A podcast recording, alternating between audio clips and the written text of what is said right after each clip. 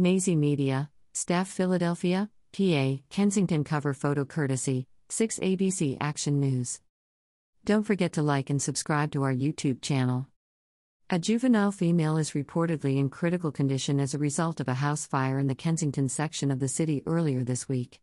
A6 ABC Action News report said firefighters were called to a home on the 3100 block of Custer Street at around 7 a.m. on Tuesday morning. Photo Citizens app slash 6 ABC Action News. Fire crews arrived at the scene within four minutes of the call, according to the report.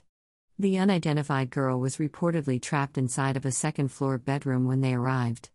Witnesses said it took the firefighters several minutes to battle their way through the house fire and upstairs to the second floor bedroom, where the child was found. Firefighters said they believed the juvenile was the only person home at the time of the fire. One other home on the block was reported damaged. The child was taken to St. Christopher's Hospital for treatment. The cause of the fire is under investigation.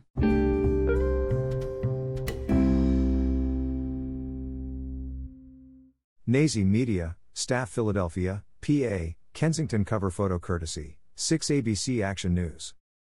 Don't forget to like and subscribe to our YouTube channel. A teenager who was wounded in a double shooting in the Kensington section of the city last night reportedly took a SEPTA bus to the hospital.